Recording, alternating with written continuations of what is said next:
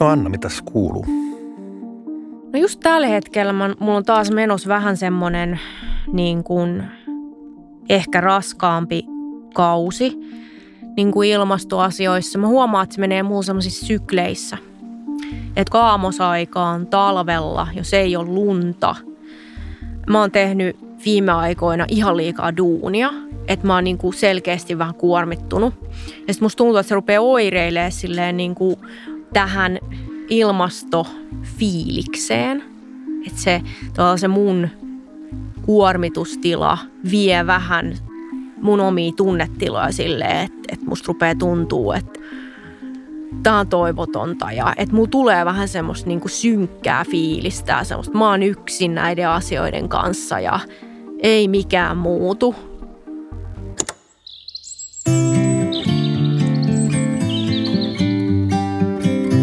Mä oon Anna Sjöval, 38-vuotias helsinkiläinen ja mä oon ilmastoterapian tarpeessa.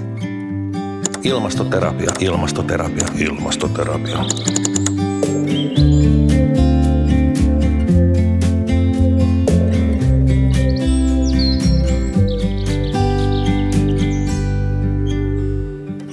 Tämä podcast on nimeltään Ilmastoterapia ja tätä julkaisee HSYn Ilmastoinfo.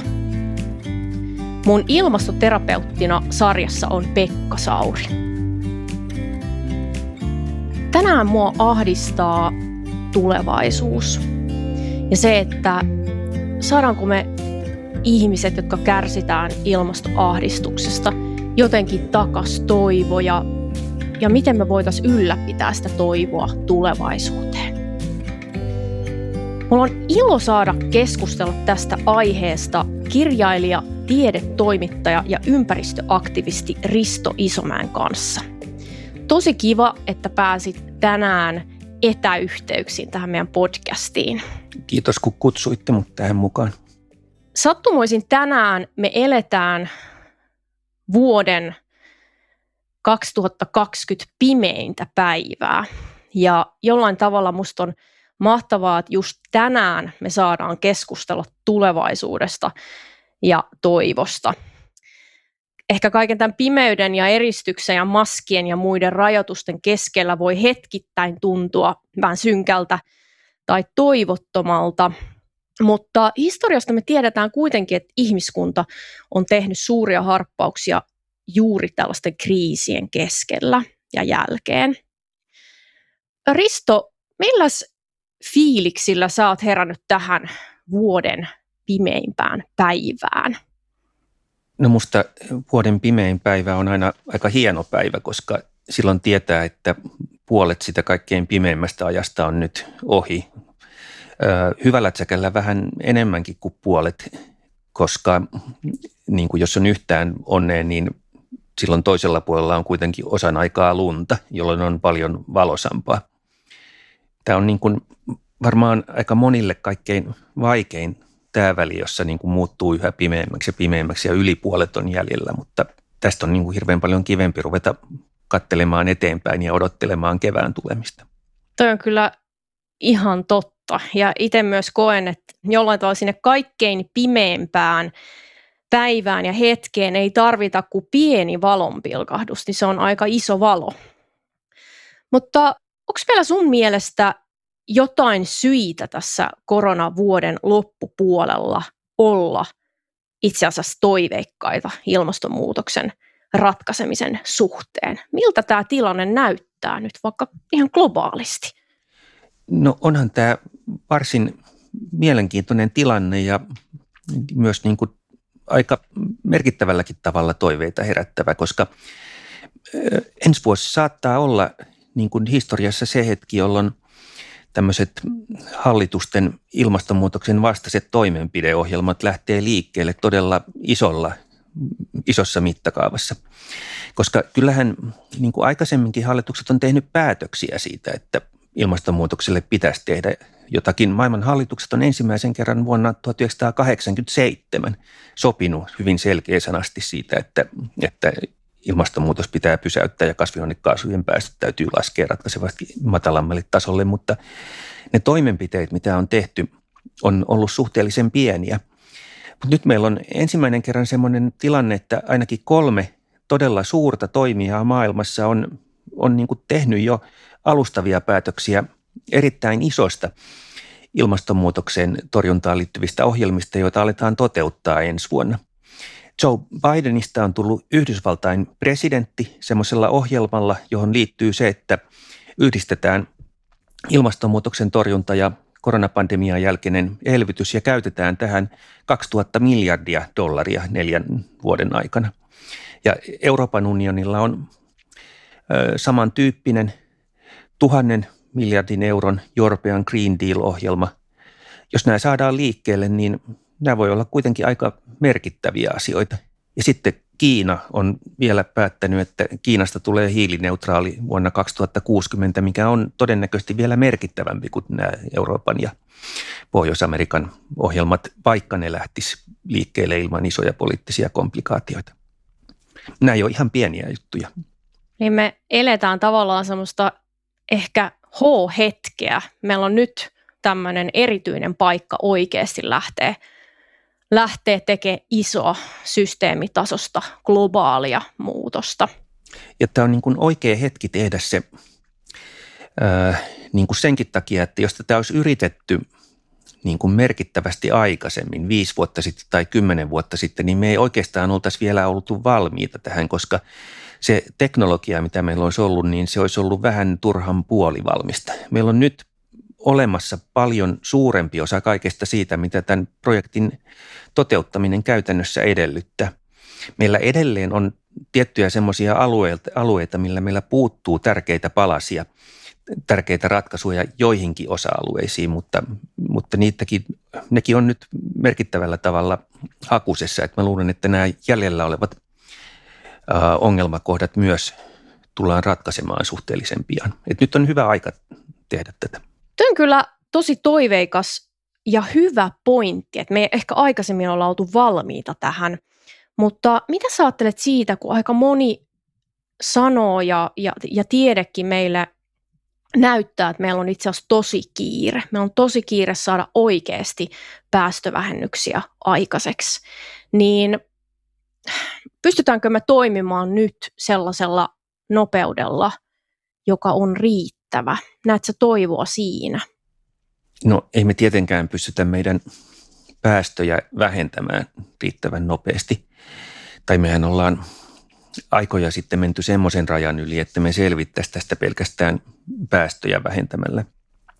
NASAn James Hansenin mukaan meidän itse asiassa pitäisi saada ilmakehän hiilidioksidipitoisuus laskettua nykyisestä vähän yli 400 miljoonasosasta takaisin 350 miljoonasosan alle.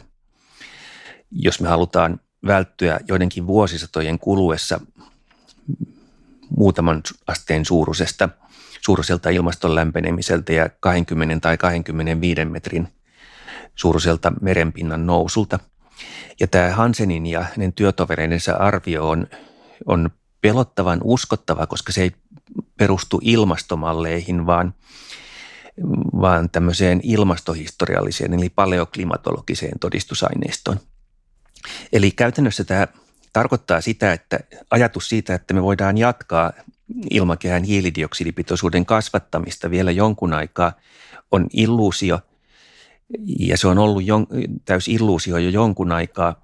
Me ollaan jo pitkään oltu tilanteessa, missä meidän täytyy ruveta vähentämään päästöjämme ja ottaa jäljellä olevat päästömme plus aika iso osa kaikesta siitä ylimääräisestä hiilidioksidista, mitä me ollaan ilmakehään jo laskettu tavalla tai toisella pois ilmasta. Mutta tämä ei ole ollenkaan niin vaikeaa kuin voisi vois ajatella, koska kaikki, kaikki, mikä kasvaa, on 50 prosenttisesti hiiltä tai kuiva-ainetta ajatellen. Eli, eli me voidaan ottaa tämä tarvittava määrä hiilidioksidia pois ilmakehästä yksinkertaisesti sillä tavalla, että me tuotetaan missä tahansa maapallolla mitä tahansa biomassaa, puuta tai, tai muuta, ja sitten varastoidaan se tavalla tai toisella niin, että sen hiili on pysyvästi poissa ilmakehästä. Mutta se edellyttää kyllä liikkeelle lähtö ainakin yhdessä asiassa, koska jos me ajatellaan ensinnäkin, meidän, mistä meidän hiilidioksidipäästöt tulee, niin osa niistä tulee, tulee niin kuin semmoisilta sektoreilta, joiden päästöt olisi tavattoman helppo tai suhteellisen helppo minimoida tai ehkä jopa eliminoida. Maantieliikenteen korvaaminen sähköautoilla ei tule olemaan kovin vaikeaa. Talojen lämmityksestä ja jäähdytyksestä aiheutuvat päästöt olisi aika helppo laskea pieneen murtoosaan nykyisestä. Mutta sitten meillä on sellaisia alueita, jotka on huomattavan paljon monimutkaisempia. Terästeollisuuden päästöt, jotka on ehkä kaikkein vaikeimmin ratkaistava osa tätä hiilidioksidiyhtälöä. Sementtiteollisuuden päästöt, vaateteollisuuden päästöt, kemian teollisuuden päästöt. Näissä kaikissa ongelma on se, että me tarvitaan jotain, millä me pystytään korvaamaan fossiilisia polttoaineita sekä hirveän suuria määriä hiilipäästöjä muulla tavalla tuottavaa sementtiteollisuutta ja terästeollisuutta jollakin muulla. Ja ei meillä oikeastaan ole mitään muuta mahdollista korvaavaa raaka-ainepohjaa kuin puu ja muu biomassa. Eli tällainen niin sanottu nykyaikainen biotalous, eli, eli kaikki se, mitä me pystytään puusta tekemään. Että jotta me pystyttäisiin niin eliminoimaan nämä päästöt, niin me tarvitaan aika paljon semmoista maata, jolla me kasvatetaan nämä fossiilisia polttoaineita ja sementtiä ja metalleja korvaavat biologiset raaka-aineet. Ja lisäksi me tarvitaan myös semmoista maata, jolla me pystyttäisiin kasvattamaan erilaista biomassaa pelkästään sitä varten, että se varastoidaan niin, että sen sisältämä hiilidioksidi saadaan pois ilmasta ja saadaan pidettyä pois ilmasta. Me ei voida mitenkään kasvattaa näitä, näitä nykyaikaisen biotalouden raaka-aineita niin kuin ottamalla käyttöön maapallon jäljellä olevia metsiä ja ruohomaita ja soita, koska jos me tehdään niin, niin saadaan aikaan näiden maa-alueiden maaperästä ihan valtavia päästöjä, koska niissä on tuhansien miljardien tonnien suuruiset hiilivarastot. Eli ainoa niin kuin tällainen järkevä keino tai oikeastaan ainoa niin kuin ratkaisu tähän yhtälöön on se, että meidän täytyy ottaa osa ö, eläintalouden käytössä olevista maahehtaareista pikkasen tuottavampaan käyttöön. Um, Eli toisin sanoen kasvissyönti, se olisi yksi ratkaisu tässä. Joo, siis kaikkien ei tarvitse ryhtyä vegaaneiksi, se ei ole tarpeellista, mutta ihmiskunnan kokonaisuutena täytyisi vähentää niin kuin yhteenlaskettua lihan ja muiden eläinperäisten tuotteiden kulutusta. Koska jos me päästään tässä merkittävällä tavalla liikkeelle, niin silloin me tarvitaan maataloutta varten ratkaisevasti pienempi määrä maapinta-alaa kuin mitä se nyt kuluttaa. Ja meillä vapautuu kirjaimellisesti miljardeja hehtaaria maata näitä muita käyttöjä varten. Ja silloin itse asiassa tämän ilmasto-ongelman ratkaisemista saattaa tulla jopa aika helppoa. Tässä podcastissa me ollaan käsitelty ilmastoahdistusta erityisesti tiedon ja toiminnan kautta, mutta me ei kauheasti olla vielä menty siihen, että mitä se itse ilmastoahdistus oikeastaan on. Mä oon sitä mieltä, että meidän tavallisten ihmisten ei pelkästään psykologien pitäisi saada puhua tästä niin kuin omakohtaisesti. Ja että me tarvittaisiin enemmän julkista keskustelua, missä niitä tunteita voitaisiin jotenkin rehellisesti tuoda julki. Mulla itsellä on melkein 20 vuoden kokemus ilmastoahdistuksen kanssa elämisestä ja sä oot ollut ainakin tuplasti niin kauan alalla.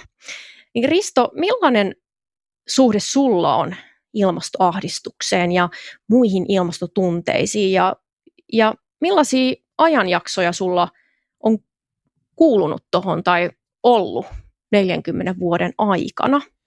No enemmän niin kuin siis pääsääntöisesti ole ollut sille ilmastoahdistunut, kun mä oon ollut tällainen ympäristöaktivisti ja muu yhteiskunnallinen aktivisti jo ennen, kauan ennen kuin mä keskityin tai aloin keskittyä suurelta osin just ilmastonmuutoksen torjuntaan. Tämä olin tehnyt, tehnyt niin kuin pitkään töitä monien muiden isojen asioiden ympärillä ja joissa niin kuin kansalaisliikkeet on saavuttanut valtavan isoja voittoja matkan varrella ja useissa tapauksissa saanut aikaan suurin piirtein kaiken sen, mitä toivo saavansa aikaan ja joka puoli vuosisataa aikaisemmin näytti vielä täysin utopistiselta. Mutta, Onko tuo kansalaisaktivismi sellainen, joka pitää toiveikkaana ihmisen? Mä en tiedä, pitääkö se välttämättä toiveikkaana, voisi ehkä toiveikkaanakin pitää, mutta sanotaan, että se pitää varmaan niin kuin siihen osallistuvat ihmiset paremmalla tuulella, vaikka ne ei olisi toiveikkaita, vaikka asiat näyttäisi huonolta. Se on joka tapauksessa, ihminen on niin sosiaalinen elä, eläin, että kun on, on mukana semmoisessa isommassa kokonaisuudessa, joka yrittää tehdä asialle jotakin, niin se joka tapauksessa tuottaa ihmisille semmoisen tunteen siitä, että se on nyt siinä paikassa, missä, se, missä sen kuuluu olla ja että se on osa jotakin itseään isompaa ja, ja suurempaa, jotakin tosi tärkeää ja merkityksellistä. Koska, koska nykyään äh, yhteiskunta on niin hirveän atomisoitunut ja niin hirveän yksilökeskeinen, että tämä on varmaan Totta. se asia, mitä ihmisiltä kaikkein eniten puuttuu – Mä luulen, että ihmisillä on hirveän vähän tämmöisiä yhteisen merkityksellisen kokemuksen, tekemisen kokemuksia siitä, että suuri, su, hyvin suuri määrä ihmisiä yrittää muuttaa maailmaa paremmaksi. Ja myös mä luulen, että aika monet ihmiset niin kuin etsii muutenkin mielekkäitä merkityksiä, mielekästä tekemistä omaa elämänsä varten. Kyllä mulla tietysti aina välillä on ollut semmoisia tilanteita, jolloin mä oon ollut ahdistunut 2000-luvun alussa oli hirveän selvästi näin, kun, kun niin nämä ilmastonmuutoksen hidastamiseen tähtävät neuvottelut, hallitusten väliset neuvottelut eteni ihan hirveän hitaasti, mitään ei tapahtunut vieläkään. Ja samaan aikaan niin kuin asiat maailman napa-alueella rupesi tapahtumaan hirveän paljon nopeammin kuin mitä ne olisi pitänyt tavata, tapahtua. Kaikki manneriäätiköt alkoi esimerkiksi sulaa. Silloin mä ajattelin, että nyt on myöstä, tässä käy todella huonosti ja silloin mä olin kyllä jonkun aikaa varmaan aika, aika ahdistunut. Ja mun piti käydä sitä ahdistusta jonkun aikaa läpi ja tehdä tiettyä surutyötä, käydä se, se niin kuin suru ja tuska pohjaa myöten läpi hyväksyä se, että tämä nyt ei välttämättä onnistu, että saattaa käydä todella huonosti. Ja sitten kun mä olin tehnyt sen, sitten mä pystyin taas jatkamaan entiseen tapaan ilman, että se suru vaikutti muuhun lamauttavasti. Mutta nykyään mä oon oikeasti optimistisempi. Okei. Oliko niin, että sä pystyit oikeasti valitsemaan sen toivon, kun sä käsittelit sen surun ja teit sen surutyön? No tavallaan, mä en ehkä sanoisi, että mä pystyin valitsemaan sen toivon, mä pystyin valitsemaan sen toiminnan, että yrittää tehdä asialle jotain riippumatta siitä, mitkä ne todennäköisyydet onnistumiselle on. Että niin tota, vaikka mä olin semmoisessa tilassa sitä eteenpäin, niin ei se tarkoittanut tietenkään automaattisesti vielä pitkään aikaan sitä, että mä olisin ollut kauhean toiveikas, koska tai että uskonut, että tämä onnistuu, vaan ennen kuin mä pitkään vielä eteenpäin sen jälkeen ajattelin, että tämä ei onnistu, koska hallitukset laahas edelleen jalkojaan ja ne oli masentavan hyviä nämä, nämä öljyteollisuuden, tupakkateollisuudelta perimät mm. niin kuin valetutkimuslaitokset ja, ja valekansalaisjärjestöt. Ja sitten vielä se, että nousi niin kuin eräänlaisena vastareaktiona tämmöiselle punavihreälle identiteettipolitiikalle ja, ja Euroopan unionille ja globalisaatiolle tämmöinen oikeistopopulististen kansanliikkeiden aika iso aalto, joka, jonka identiteetin keskeiseksi osaksi tuli ilmastonmuutoksen olemassaolon tai sen merkityksen kiistäminen, niin olihan se, oli se niin kuin pitkään aika toivottavan olosta. Että se, että mä oon nykyään niin toiveikas, niin se sitten taas johtuu siitä, että – että tämä meidän niin kuin käytettävissä oleva teknologinen arsenaali, tämä meidän teknologinen asevalikoima on muuttunut niin huikean paljon niin kuin vahvemmaksi ja käyttökelpoisemmaksi kuin se, mitä meillä aikanaan oli.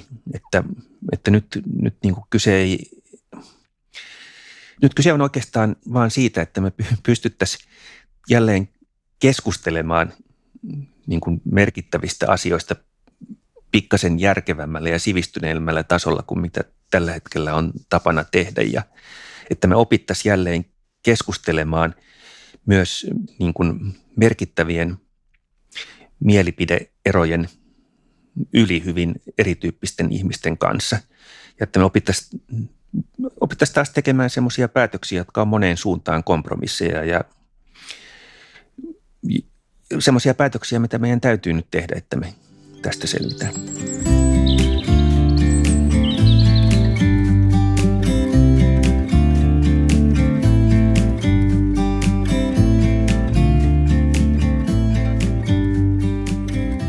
Meillä on aika paljon olemassa erilaisia dystopioita tulevaisuudesta, mutta niiden rinnalle me tarvittaisiin tämmöisiä utopioita, tämmöisiä näkymiä, että, että mitä se hyvä elämä tulevaisuudessa, kun ilmastonmuutos on ratkaistu, näyttää.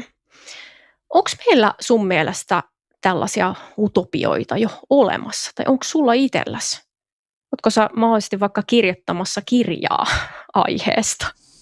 Tämä on mielenkiintoinen ja tärkeä aihe, mutta, mutta meillä tosiaan on sellainen ällistyttävä tilanne, että meiltä puuttuu kokonaan tämmöiset suuret yhteiskunnalliset visiot, jotka olisi yhteisiä hirveän monille ihmisille. Meillä ei ole semmoista laajasti yhteiseksi koettua suurta kaunista visiota siitä, minkälainen parempi maailma se parempi yhteinen tulevaisuus voisi olla – ja tämä on, Eikä me väistämättä tarvittaisi sellainen, me jotta me voidaan mennä. Me tarvittaisiin sellainen, koska niin kuin ihmisten yhteistyö toimii just tämmöisten suurten yhteisten kertomusten välityksellä. No, Juval Noah Harari on omissa kirjoissaan niin kuin alleviivannut tätä pointtia erittäin hienolla tavalla, mutta tässä on varmaan se ongelma, että kun jotkut näistä aiemmista suurista visioista. 1900-luvulla, ne on päätynyt niin katastrofaalisiin epäonnistumisiin, että, että niin kuin ihmisille on tullut siitä niin kuin valtava krapula, joka on edelleen päällä. Ja tämmöisten kokonaisvaltaisten yhteiskunnallisten visioiden ja utopioiden semmoisista puhuminen niin kuin Marksin ja Leninin ja Maon jälkeen niin kuin tuntuu, ei tunnu kauhean uskottavalta tai ei tunnu monista hyvältäkään idealta. Mutta jotakin sen suuntaista me kyllä varmaan tarvittaisiin. Uh, mutta oleellista olisi varmaan, että sitä ei yritettäisi rakentaa niin kuin samalla tavalla tai yritettäisiin välttää niitä virheitä, mitkä nämä, mihin nämä 1800- ja 1900-luvun kansanliikkeet syyllisty, koska ne teki näistä omista visioistaan – niin kuin liian deterministisiä, semmoisia, että ne ei jättänyt ihmiselle sitten yhtään enempää vapautta kuin mitä nämä nykyiset oikeistolaiset vanginvartijapuolueet jättää. Se, mitä meillä nyt jo on, on, että meillä on aika paljon tämmöisiä utopioiden sirpaleita, yksittäisiä niin kuin palasia siitä, että mistä tämä tulevaisuuden parempi maailma voisi koostua – hienoja visioita kansalaispalkasta. Jotkut Thomas Pikettin ideat on, on erinomaisia. Ne olisi niin kuin merkittäviä rakennuspalasia paremmassa maailmassa. Me tiedetään suurin piirtein, miten me voitaisiin rakentaa ekologisesti kestävämmällä pohjalla oleva maailma. Mm. Onko näin, että meillä tavallaan materiaalisessa mielessä on ne palikat, mutta me puuttuu se niin kuin yhteiskunnallinen hyvän elämän sisällön utopia? Se on ainakin yksi niistä, mitä puuttuu ja jotenkin nämä kaikki, näiden pitäisi yhdistyä sillä tavalla, että, että niistä tulisi semmoinen visio, jonka, jonka niin tota, hyvin monet ihmiset kokisi innostavana, mutta jota ei koettaisi liian sitten ahdistavana tai tämmöisenä tosiaan deterministisenä jo toisella tavalla vapautta liikaa rajoittavana. Sä esittelet sun kirjassa, miten Suomi pysäyttää ilmastonmuutoksen. Tosi laajalla otteella tämmöisiä uusia ilmastonmuutosta ratkaisevia teknologioita ja niihin liittyviä tällaisia jo käynnissä olevia hankkeita ja yrityksiä, jotka toimii Suomessa.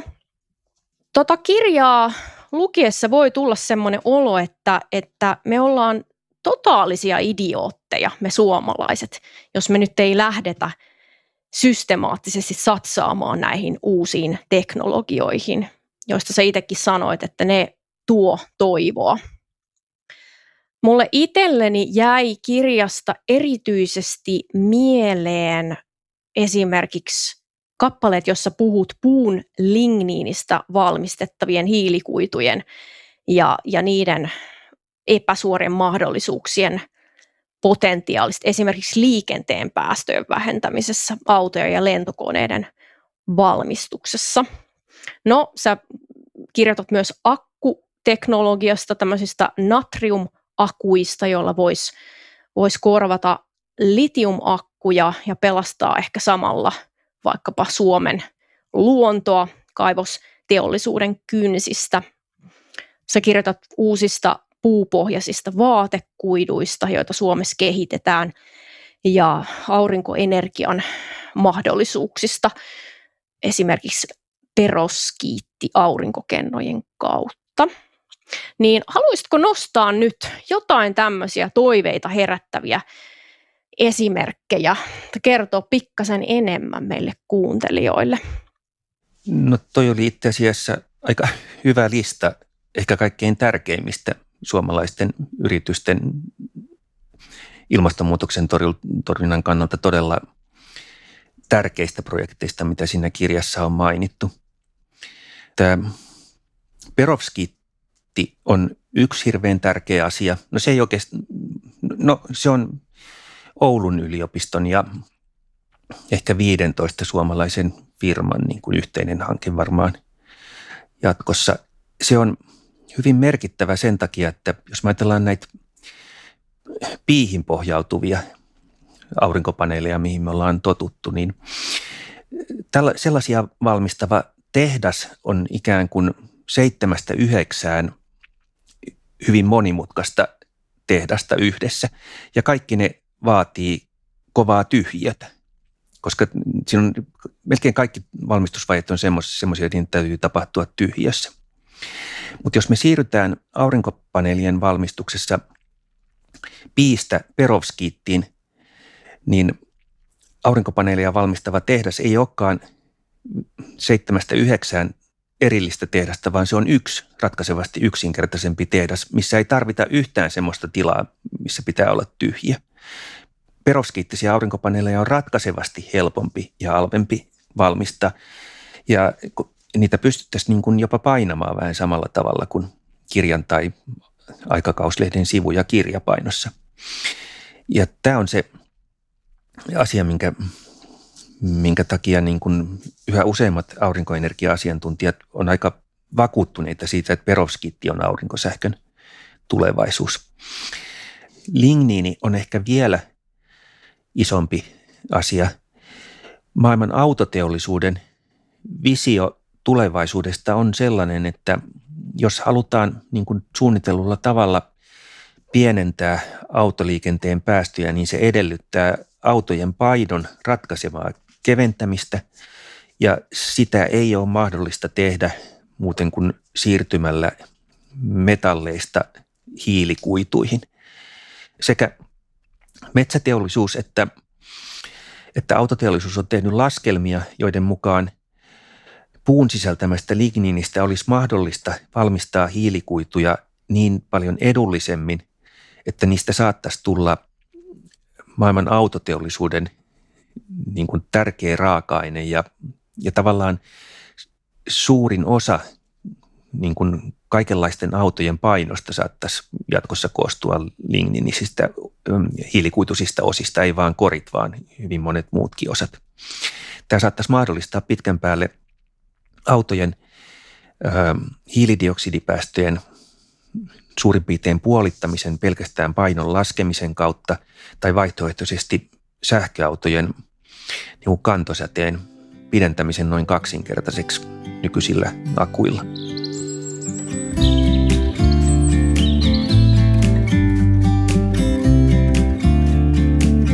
Ilmastoterapia, ilmastoterapia, ilmastoterapia.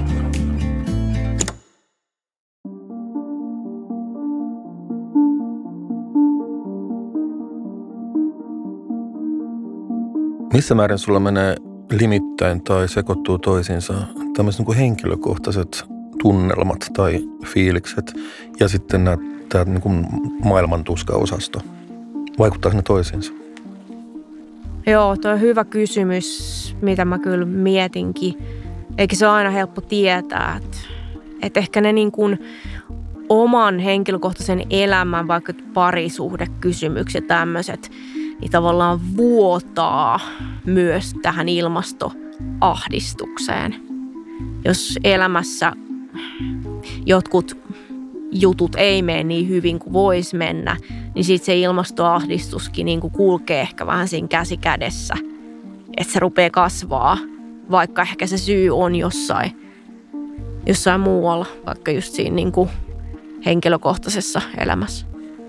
Kun sä peräänkuulutat tätä skenaariota, niin kuin tulevaisuuden näkymää, missä määrin se on sulle niin kuin tunnekokemus ja missä määrin tämmöinen niin kuin tiedollinen näkymä, että tällä tavalla asiat tulee menemään tai niiden pitäisi mennä? Vai onko tämä niin kuin relevantti kysymys? Musta me aina ihmisenä tarvitaan tunnetta, niin kuin, jotta me voidaan niin kuin, toimia yhtään minkään asian eteen. Mutta, mutta kyllä mä niin itse tarviin semmoiset niin faktat, perustelut faktat ja niin kuin, että hei näin me voidaan, näin me voidaan tehdä, että, että, että se ei riitä, että musta tuntuu hyvältä kun mä teen näin. Musta tuntuu, että tämä on riittävä ympäristöteko. Musta tuntuu, että, että me ollaan menossa hyvään suuntaan. Mä näen ihan punasta, kun puhutaan tämmöisestä niin kuin perustellaan asioita tunteella –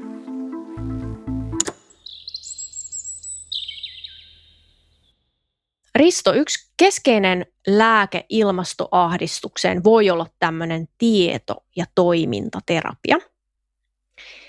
Ja pyytäisin sua nyt antamaan tämmöisen pienen reseptin ja sitten vähän isomman reseptin siitä, että mitä yksittäinen ihminen voisi tehdä saavuttaakseen ilon ja toivon tilan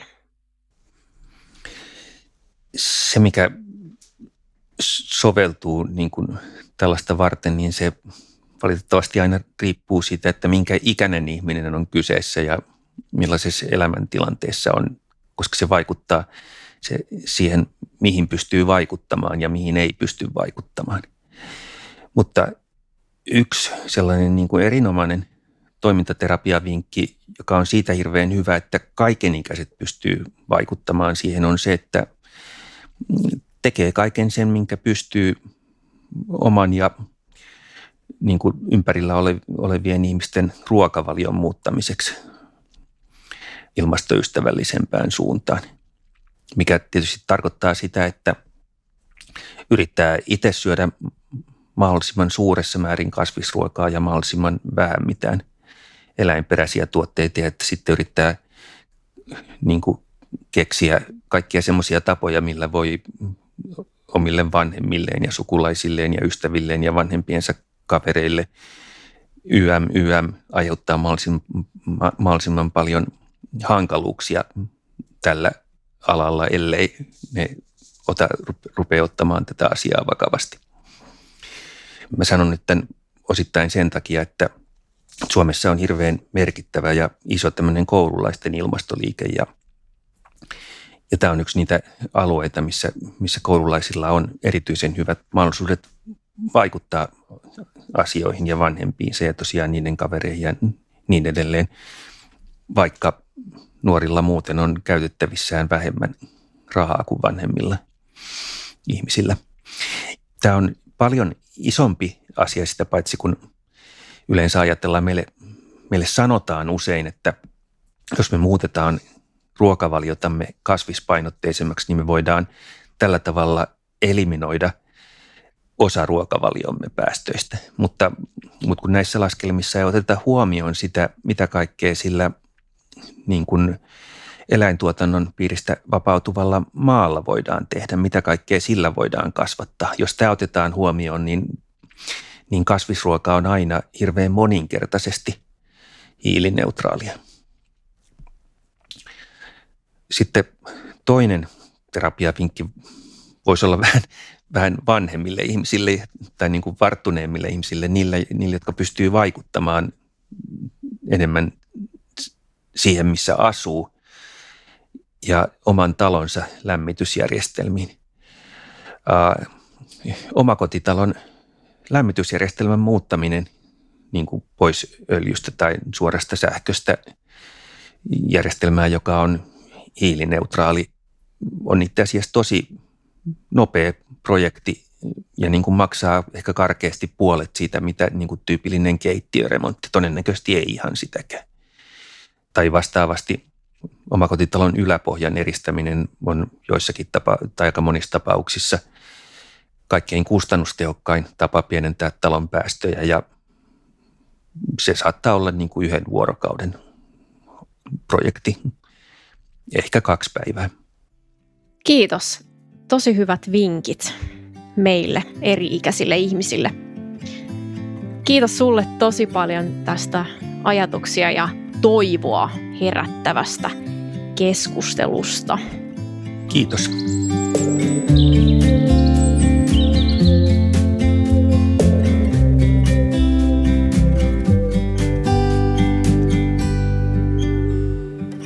Kiitos, että kuuntelit ilmastoterapiaa. Löydät sen Spotifysta, Apple Podcasteista ja kaikista yleisimmistä podcast-palveluista.